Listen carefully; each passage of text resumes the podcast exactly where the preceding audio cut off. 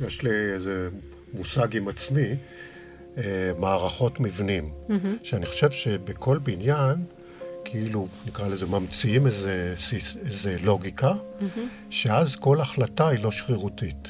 וחלק מהגישה כאן זה ליצור את הלוגיקה, שבתוכה גם אם אתה שובר אותה, זה, זה מנגן טוב. מהי תפיסה המערכתית של בניין? עבודתם של הזרחים מתאפיינת בתפיסה הזו, וניתן לזהות בעבודה שלהם לאורך השנים והדורות את הגישה המערכתית. בית החולים תל השומר, המוזיאון משה זרחי, קריית עתידים אותו הוביל במשרד דודי זרחי, והחל בתי המשפט בירושלים, בהובלתו של הדור הצעיר, דניאל זרחי, כולם מבטאים בצורה כזו או אחרת את הגישה הזאת. בפרק הזה נשמע מדודי ודניאל על צורת החשיבה המערכתית ועל הביטוי האדריכלי שלה.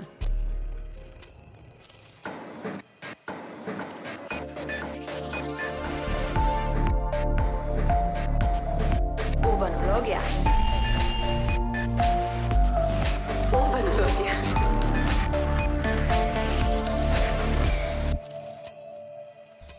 הפיך עשה הרבה בתי חולים, נכון? הוא היה ממש מומחה. שכאן, הקמפוס של תל השומר, זה בית חולים מאוד גדול. הוא גם עשה את בית חולים רעיר, נכון? בכפר סבא וגם בית החולים בצפת. זו התמחות בפני עצמה, הנושא של בתי חולים. כן, יש הרבה ידע שחלק הוא טכני ופונקציונלי, אבל מה שמעניין, אני חושב, בתל השומר, שגם בחרנו אותו, א', זה קומפלקס מאוד גדול, אבל מה שרואים שם, את החשיבה המערכתית. שאני חושב שזה דבר שהוא... גם נוכח אצלכם היום. בדיוק. שאתה ניגש מהשורש, כאילו. וזה קמפוס מאוד גדול, שכשאתה מנתח את הפונקציות בתל השומר, אז אתה יכול לחלק אותם לכמה מרכיבים, אם זה... אשפוז, mm-hmm. חדרי ניתוח, mm-hmm. תשתיות וכו'. וכאן הסכמה היא מאוד ברורה, שיצרה מערכת של תנועה ראשית mm-hmm. ומשנית, mm-hmm. כשכל הקומות התחתונות זה הפונקציות שמשרתות, אם זה גם רנטגן או מרפאות וכו' וכו', והאשפוז יושב מעל. עכשיו, זה אפילו משפ... זה משפיע מאוד על צורה, כי זה מין, כאן, לפי דעתי זה הישג מה שהוא עשה כאן, כי זה מערכת פתוחת קצה, אם אפשר לקרוא לזה. שיכולה לקבל על עצמה תוספות ושינויים, כמו שהיא מקבלת על עצמה היום. כן, שזה גם אחד, נגיד, הנושאים, התמודדות, שאתה צריך, כשאתה מתכנת דבר כזה. כי רק אתה גומר את זה, לבנות, כבר יש ציוד אחר וצרכים וכו' וכו'. זאת אומרת, אפילו המשמעות של צורה כאן, זה לא דבר כפו, זה מין מערכת של כללים, mm-hmm. אם בודקים ממש ברמת הפרט, יש, כאן זה ממש הישג, כאילו רמה של קובץ של פרטים טיפוסיים, אם mm-hmm. זה חלון וזה, שהם מרכיבים את הקמפוס הענק הזה. ואז אם האגף הזה יותר ארוך או פחות אגוף, ארוך זה לא קריטי זה לא למבנה הכללי. אבל מה שחזק מאוד זה הסיסטם של התנועה, מערכת של פרטים, מערכת של תשתיות, שבבית חולים מאוד משמעותי, וזה. והשלד הארגוני של כל המערכת. בהחלט, זהו. אז הארגון כאן והניתוח שהביא לסכמה מאוד מאוד שעונה לצרכים, ומסוגלת לקבל על עצמה שינויים וכו' וכו', יסוד הפתרון. אתם תתקנו אותי אם אני טועה, אתם לא אוהבים לעלות יותר מדי לגובה. כן. אולי זה צניעות חולנית. דבר בשם עצמך. זהו, נראה לי דניאל, זה כבר דור אחר. כל הכבוד, דודי. לא, אבל הנושא של העבודה ההוריזונטלית, אם באמת, אני חושבת שהעבודה ההוריזונטלית כמובן מאפשרת לך הרבה יותר לעבוד בהקשר של הסביבה והיחסים חוץ-פנים, מאשר המגדלים שמראש מחייבים אותך על איזושהי עבודה וחשיבה אחרת לגמרי, מבחינה סטרוקטורלית. הפרויקט הבא זה מגדל, אז... יאללה, אז בואו נראה את המגדל, יאללה, תאתגרו אותי. ישנם בניינים אשר צומחים לגובה כמו קופסאות. כל קומה דומה לזו שלפניה. תפיסה זו מתייחסת לאובייקט האדריכלי באופן בסיסי ביותר, ומאפיינת רבים ממגדלי המשרדים וגם חלק ממגדלי המגורים שצומחים כיום מסביבנו. המגדלים שמבוססים על התכנון הזה כוללים שלד ומעטפת. הגישה הזאת מאפשרת להשאיר את הקומות רכות בצורתן השלדית ביותר ולתת לכוח לבנות ולתכנן כרצונו בתוך המבנה. גישה אחרת, מורכבת ומרחיבה של התכנון האדריכלי, היא הגישה המערכתית. גישה זו מסתכלת על המבנה דרך מערכת של עקרונות שכוללים את היחס בין פנים וחוץ, הנושא של התנועה, פרוגרמה, חומריות, בצורה מורכבת. אלו מקבלים ביטוי שונה בחלקים שונים בתוך המבנה. במובן זה, התנועה יכולה להיראות אחרת בקומה אחת ושונה לגמרי בקומה שנייה. גם הפרוגרמה ובטח ובטח היחסים בין הפנים והחוץ. העקרונות הללו מהווים בסיס ליצירת שפה. בתוכה פועל האדריכל במטרה לייצר גיוון ואושר של פרטים וחוויות בבניין. כך נוצר מצב שבו כל אזור בבניין או כל קומה תראה מעט אחרת, גם אם היא מבוססת על אותן עקרונות. טוב, אז בוא תספר לי על, ה, על המגדל, אחרי כן.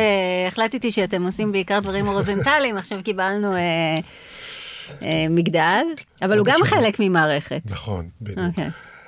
אבי למעשה עשה את התוכנית האב המקורית והטאבע של קריית עתידים, ואז התחילו לבנות בניין בניין, שזה היה בגישה, שעוד למעשה רבינוביץ' כשהיה ראש העיר, יזם אותה, לפי דגם שקיים, התחיל בארצות הברית, של קמפוס לתעשיות עתירות ידע, שנסמך במקור על אוניברסיטה, שהפילוסופיה, לאורך השנים הדברים קצת השתנו, שמנצלים ידע והמצאות של חוקרים, והופכים את זה גם לביזנס. אז בכל אופן, אז במסגרת של התוכנית האב הזאת, כשזה הצליח, בסופו של דבר כלכלית, אז לאט לאט ערך הקרקע עלה, והצורך לנצל אותה יותר עלה, ואז עשינו, זה כבר, אני עשיתי תוכנית בניין עיר שהגדילה את הזכויות ואפשרה לבנות בניינים יותר גבוהים.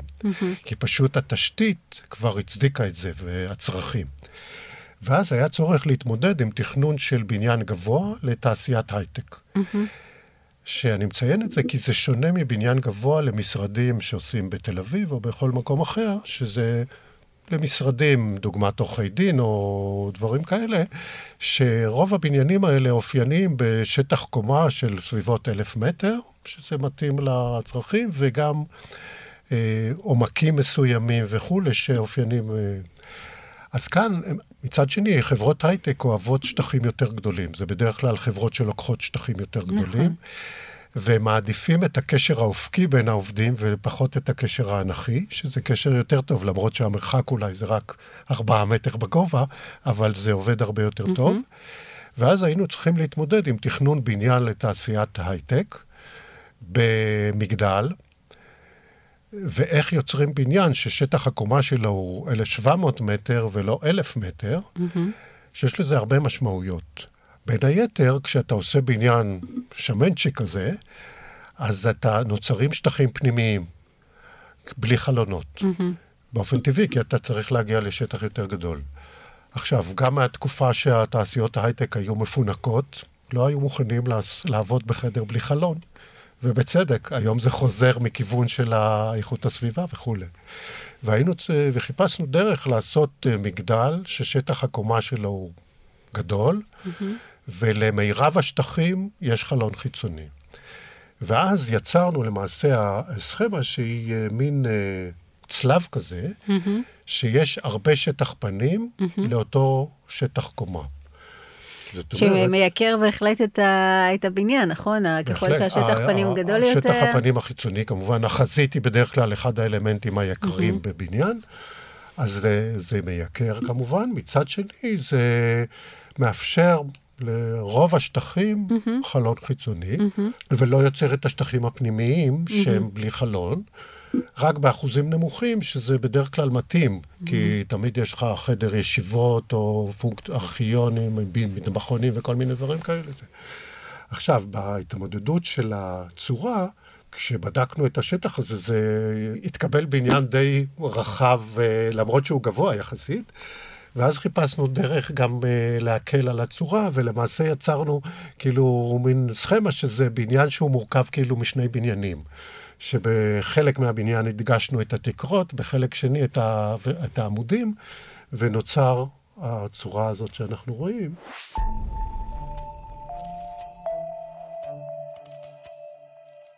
אני מסתכלת על קריית עתידים, המון השתנה מסביב, כשאתם התחלתם לתכנן אותה, זה היה אי, ועכשיו זה אי מוקף נכון. במבנים. הרעיון של הקמפוס הזה, זה באמת איזשהו משהו אמריקאי, יש, שהתחיל בתור קמפוסים שהם קצת סברביה כאלה. פשוט כאן גם העיר הגיעה לזה, וגם באמת, כמו שדודי אמר, זה כאילו התפתח ויצא החוצה, אבל יש כמה דברים, כמה מאפיינים חשובים. אחד זה שזה בעצם מין קמפוס כזה, שהוא גם self-sustained מבחינת אנרגיה, וכאילו היה הרבה חשיבה למרחוק, שהפך את זה למשהו שהוא מאוד uh, sustainable, גם מבחינה אנרגטית, גם מבחינה סביבתית, גם מבחינה כלכלית. Uh, והוא מודל מאוד, uh, מאוד ספציפי, שבאמת דברים אחרים עובדים קצת אחרת. אם זה חלק מהעיר או לא חלק מהעיר. אבל היום... אגב, בנושא של המודל, היינו שותפים, למעשה אבא שלי הקים קבוצת עבודה ב-יו איי איי, שזה הארגון הבינלאומי של ארכיטקטים, שהיה בנושא של מבנים להייטק וכו'. ויש עוד כמה משרדים רציניים בעולם שמתעסקים בזה. אחד מהם עשה עבודה בזמנו, מאוד מעניינת, שבאמת הציגה את ההבדלים. נגיד, אנחנו עשינו גם את גני התעשייה של ורטהיימר, שיזם אותם, בעומר, בתל חי, בתפן. עכשיו, זה גם כן מין קריית הייטק, אבל בסביבה שונה לחלוטין. ובאמת, אותו משרד עשה מין ניתוח, של ההבדלים, איפה אתה מקים. נגיד, לזה הם קוראים יותר ביזנס סנטר, והגני תעשייה שהם יותר קצת דומים למה שנעשה באנגליה או בארצות הברית, יותר דומים לגני תעשייה של ורטהיימר, שאחרי זה עשו עוד אחרים. וקוראים להם קמפוס. שזה... פארק תעשייה. פארק תעשייה, כן. שזה באמת הצפיפות, התכסית הרבה יותר קטנה, זה שוני לגמרי.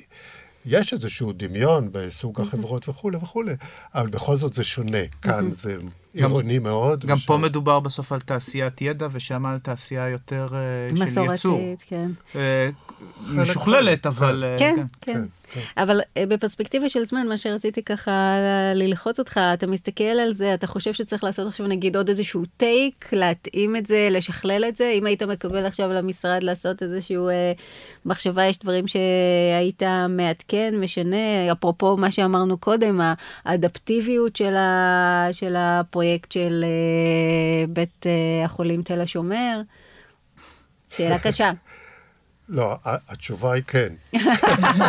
אתה מוכן לקבל את זה לתכנון מחדש. תראה, אמנון רכטר, שגם התראיין פה, קיבל חזרה את מבטחים והפך אותה לאלמה. אולי גם דניאל יקבל את עתידים ויהפוך אותה ל... לא יודעת מה. משהו אחר. אני חושב שזה יקרה, כי זה תהליך טבעי. נגיד, mm-hmm. ונכון, כאילו נכון, כלכלית, רבותית, חברתית וזה. Mm-hmm. אבל זה לא בזבן וגמרנו. זה כן. תהליכים שלוקחים לאורך שנים, ואני חושב שזה כבר היו כל מיני מחשבות, את יודעת, פעם כל החנייה הייתה על הקרקע. Mm-hmm. היום הקרקע שווה זה. עכשיו, אתה מתחיל להוריד את זה, זה משנה נכון. את הסביבה. יש המון דברים שיתרמו לסביבת העבודה, mm-hmm. שנגיד לא היו מוצדקים, ואי אפשר היה להצדיק אותם, נגיד אפילו כלכלית, בזמנו, והדברים השתנו מאוד. Mm-hmm. אז אין ספק שזה זה מין דבר שהוא לוקח לו זמן, אבל mm-hmm. זה יקרה וזה אני... נכון, כן, ואני כן. לגמרי...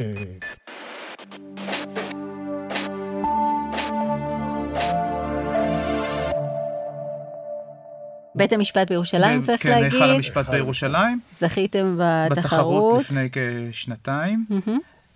למעשה הוא חלק מרוב הכניסה לעיר החדש, שמתוכנן היום שיש פה בנייה מסיבית של גם משרדים, מלונאות, מגורים. זה מתחם משרד החוץ לשעבר. מצחיק, זה קרוב לבנייני האומה שסבא רבא וסבא עבדו עליהם. החותמת שלכם במרחב הזה... ניכרת, אוקיי. כן. ומה שעשינו כאן, אפרופו שדיברנו קודם על סכמות, זה בעצם יש מגרש שיש לו גם צורה גיאומטריה מסובכת, משונה, אפשר להגיד, וגם טופוגרפיה מאוד משמעותית. ומה שאנחנו ראינו כשניתחנו את הפרוגרם הזה, שיש בעצם בגדול שתי פונקציות עיקריות, שזה אולמות ולשכות מצד אחד, ופונקציות משותפות של כלל הבניין מצד שני. ולמעשה ככה בנינו את הבניין, יש מין קומות מסד של הפונקציות המשותפות, ומעליהם בנינו אותם בתור מבננים של הערכאות השונות, מתוך כוונה גם לתת גם קנה מידה קצת יותר אנושי. אני חייבת להגיד למען המאזינים שלא רואים את זה, שהעבודה שלכם על הפרוגרמה היא מרתקת גם ברמה הוויזואלית, איך שאתם מרכיבים, מפרקים וממקמים את זה, כדי כאיזשהו שלב ראשוני בכלל להמשך העבודה הנפחית והצורנית. כן. הרעיון היה גם כאן, בגלל שיש הרבה ערכאות שונות, זה בכל זאת לתת איזשהו סוג של זהות לכל אחד, שבית משפט המחוזי הוא יכול להגיד, זה המחוזי, אני בית הדין הארצי לעבודה, אני בית משפט השלום וכו'.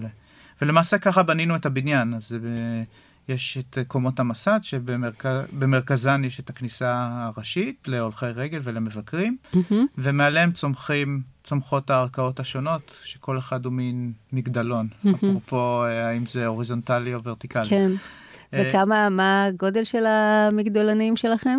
מבחינת גובה, הם מגיעים עד שש קומות, שהן קומות גבוהות. טוב, שש קומות זה ממש לא מגדלון. כן, קומות כפולות, אז נניח שתים עשרה. עדיין כשאני מסתכלת על הנפחים והכל, אז זה כן נראה איזשהו בניין אופקי, באופן יחסי למה שקורה מסביב. כן.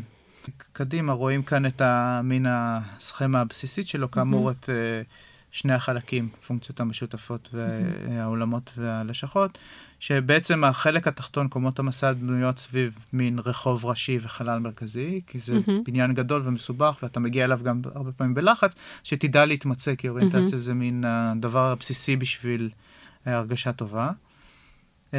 אז מקומת הכניסה יש בעצם חלל אנכי שמחבר את שלושת קומות המסד. מין אטריום כזה עם אור. כן, אור טבעי היה משהו שהיה מאוד חשוב לנו כאן. ואז כל אחד יכול להגיע למעשה לערכאה שאותה הוא מחפש. החלק של העולמות והלשכות, שעליו קצת דיברנו קודם, בעצם מה שאנחנו עשינו כאן... אם תחזור רגע, אז אנחנו רואים שהחלל הפנימי ככה הוא מאוד דינמי. עבדתם שם גם עם המדרגות וגם עם ה... תנועה היקפית, באופן שגם יאפשר את התחושה של ההתמצאות, אבל זה משהו שמאוד שונה מהסגירות שאנחנו רגילים לראות בבתי המשפט. בכלל, מדרגות זה הזדמנות, יש בהם איזה משהו פיסולי כל כך בעצם זה שגם תנועה וגם, שתמיד זה הזדמנות לאיזשהו עוד אלמנט נוסף מרכזי בחלל. וכאמור, החלקים העליונים, מה שאנחנו עשינו כאן שונה, זה שלשכות השופטים הן פונות פעם צפונה ופעם דרומה, לא mm-hmm. כולן נמצאות באותו צד.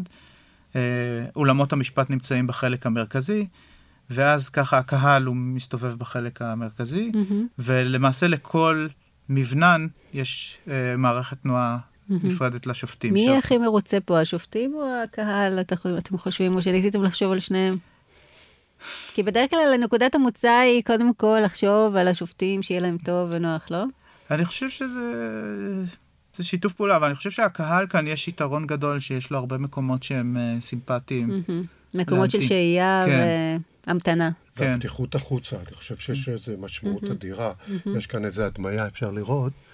נגיד, אתה מסתובב בבתי משפט אחרים, ההמתנה למשפט וזה, זה בדרך כלל לא סימפטי כל כך. ממש לא סימפטי, ובדרך כלל זה מסדרון עם איזה כמה... נכון. אז כאן, כשאנשים כאן ממתינים, באמצע השופטים, הם מגיעים מהלשכות, ובמעטפת זה... ואז יש חלונות שפונות... מאוד הומני. כן. אנחנו משתדלים, כן. וגם בגלל הצורה הזאת, אז בעצם מעל קומות המסד יש מרפסות פתוחות, שאנשים יכולים לצאת, יש עניין של ביטחון, אז כאן הם יוצאים בלי בעיה של ביטחון, ויכולים לנשום אוויר, לראות את בית המשפט העליון ברקע וכו'.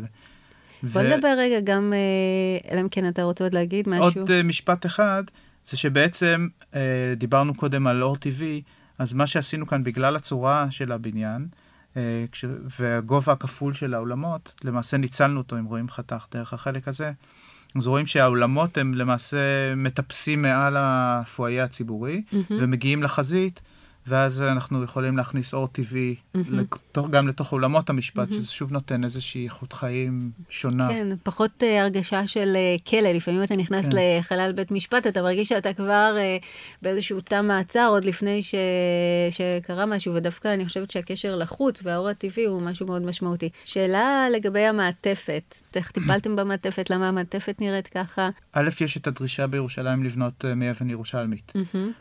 שזה היה מין אה, נקודת מוצא. וחיפשנו איזושהי דרך אה, מצד אחד לעשות אחדות לבניין, מצד שני יש אה, וריאציות על הנושא בתוך הבניין. אז למעשה השתמשנו גם כדי לדאוג שהתוצאה תהיה טובה באלמנטים בתועסים, שהם mm-hmm. מחופי אבן, שלמעשה יוצרים איזה קצב קבוע mm-hmm. אה, בכל הבניין, ויש וריאציות עליהם. יש אה, שלושה חלקים עיקר, אה, למעשה... שלוש וריאציות עיקריות, פעם אחת איפה של לשכות השופטים, שזה למעשה משרדים, mm-hmm. ואז אנחנו, גם החזית היא מחולקת לגובה של משרד, mm-hmm. יש את הפואיה הראשי של האנשים, שזה למעשה גובה כפול של שישה וחצי מטר, והפואיה הצדדים, כביכול ששם זה מתחלק, mm-hmm. ואז יש מין משהו שאתה רואה אותו, אתה מקבל אותו בתור משהו אחיד, mm-hmm. מצד אחד, שמסתכלים, ומצד שני רואים פתאום כל מיני אנומליות בתוך הדבר הזה, וכאילו אם מסתכלים יותר מקרוב, אז פתאום רואים שיש... מה שמאפיין מאוד את העבודה שלכם, זה באמת איזושהי בנייה של עקרונות ושיטות שאתם מגדירים אותה לעצמכם, מעצמכם, גם ברמה של הפרוגרמה, גם ברמה של העבודה עם המעטפת, ועם זה אתם עובדים. אני חושב גם, את אומרת שהכל לוגי וזה, אז כאילו הסוד במרכאות זה שזה גם הדרך להציג את זה. העבודה עצמה היא לא כל כך לינארית, ויש הרבה יותר תחושות ואינטואיציה ודברים כאלה, אבל בשביל אחרי זה לבנות את הנרטיב, אז כמובן, אורזים את זה בדרך שזה נראה פשוט ולינארי. אבל העבודה עצמה היא הרבה פעמים נובעת, בסופו של דבר, מאיזושהי אינטואיציה לאיזה כיוון צריך ללכת, ואז מנסים להבין מה הלוגיקה שמובילה את זה, ואז לראות ש, שזה באמת, שבאמת מתחבר. ברור שיש כאן החלטות, לא כל החלטה היא לוגית לגמרי, ויש דברים שפשוט זה נראה לנו טוב, או כל מיני דברים שקשה יותר לנסח. כי אם תנסה לעשות את הלוגיקה, ואז לפעול לפי זה, לא תצליח.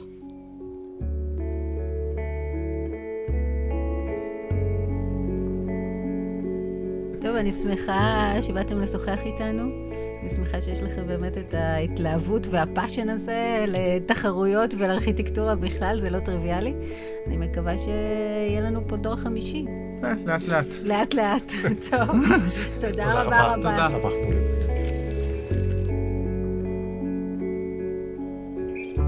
הסדרה האדריכלים מופקת על ידי אורבנולוגיה, כתב העת של המעבדה לעיצוב עירוני באוניברסיטת תל אביב. טלי חתוקה ועדס צור, אורחות, ניר לייסט, עורכת הסאונד והמוזיקה.